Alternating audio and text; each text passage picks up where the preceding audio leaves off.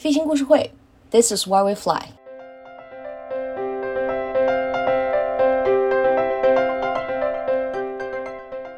大家好，我是上官。最近非常忙，夏天的味道一定是和航展的味道相结合的。各地的航展正在如火如荼的进行，时光的车轮有序的向前推进，有开始就有结束，有阶段性的成果，总会开启新的篇章。今天呢，和大家分享一个和航空相关的热门。羽生结弦的新篇章。羽生结弦是日本的花样滑冰运动员。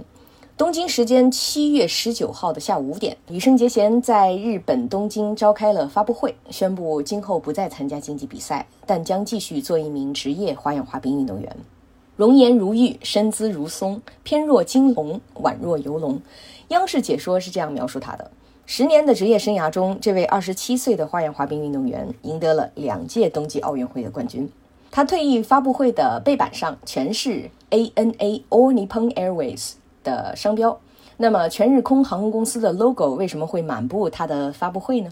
你可能不知道，羽生结弦其实是全日空的职工。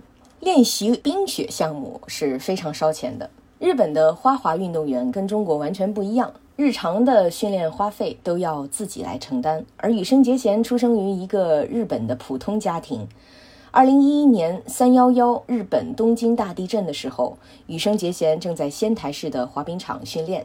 地震的那一刻，他穿着冰鞋慌乱逃生，他家的房子也在地震中受损。他和家人们还在避难所生活过一段时间，因此长期以来，从出国训练到住宿生活，背后都有一家公司一手包揽他的成本，就是全日空。了解世界民航的朋友肯定对全日空也很熟悉了。全日空是日本数一数二的航空公司，世界五百强之一。二零一三年，羽生结弦与日本收入最高、旅客数量最多的航空公司 ANA 全日空签订了合约，以全日空所属的选手身份参加比赛。当时羽生结弦还是初出茅庐的新星，在那一年的比赛中，或因发挥失常或者状态不佳，接连拿了几个亚军。但是全日空慧眼识珠，在那时候就和羽生结弦签订了合约，开始为其提供赞助，全力保障他的出行。这些年，羽生结弦无论是到哪里比赛、哪里训练，全日空都会派专人陪同。由于其特别高的人气。有时候甚至还需要派出保镖来陪同。不得不说，这个决策非常的英明，因为就在和全日空签下的半年之后，二零一四年二月，年仅十九岁的羽生结弦选手夺得了索契冬季奥运会花样滑冰男单冠军，打破了男单短节目的世界纪录，并成为六十六年以来最年轻的男单奥运会冠军得主。成为亚洲首位冬奥男子单人滑的冠军，知名度飙升，身价飙涨。羽生结弦的高人气让他的赞助商全日空成了最大的赢家。全日空随着羽生结弦的加入，也成立了花滑部门，羽生结弦任部长。二零一八年平昌冬奥会成功卫冕后。羽生部长还专门出席了全日空的夺金报告会，向全日空的所有员工汇报了自己获得金牌的这件事情。羽生选手向大家表达了自己获得的金牌能够把沉甸甸的结果带回家，非常好。来到这里，让我对自己夺得了金牌这件事情有了更加真实的感受。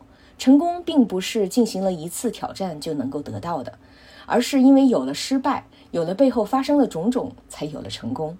能够获得这些理所应当的成功，到底有多么困难？只有回到了这里，才会再次感受到。我们在乘坐飞机的时候，普通的起飞、普通的着陆，都是理所应当的。在这份理所应当的成功中，饱含了许许多多的人们为这份理所应当付出的努力，支持着这份理所当然。作为为了这份理所当然而竭尽所能的人们所在的公司的员工，能够带着这样的成功果实回来，我觉得特别高兴。能够接受这样公司给予的支持，我也觉得非常幸福。羽生结弦和全日空实现了真正的双赢。我们真的希望疫情能够尽快的结束，让我们能够看到花滑职业选手羽生结弦乘坐着全日空的飞机去到各个国家进行冰演。其实，类似羽生结弦与全日空的合作也不是个例。当年，日本著名的女花滑运动员浅田真央与日航也有着深入的合作，而大韩航空的金妍儿在十九岁的时候也是他的赞助商。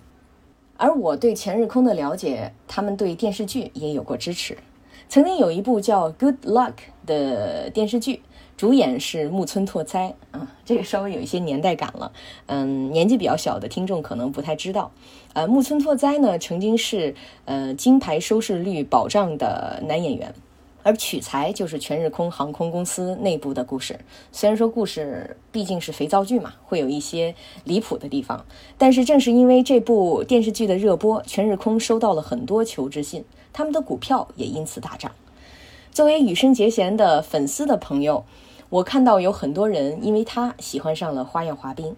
我们衷心希望咱们国家的运动员经济和体育产业也能尽快的发展起来，越来越好，让咱们的运动员的商业价值也能配得上他的努力。另一方面呢，同时也希望更多的人能够看到航空行业，认识航空，了解航空，认可航空人的付出，享受航空给我们大家带来的便利。今天的节目就到这儿了。关于全日空，你还有什么了解吗？呃，你是否是花样滑冰的爱好者呢？然后你是不是航空爱好者？欢迎大家联系我们，欢迎留言。我是上官，文本撰稿小小修改上官，剪辑方望，助理宇翔，推广郑倩。咱们下期节目不见不散。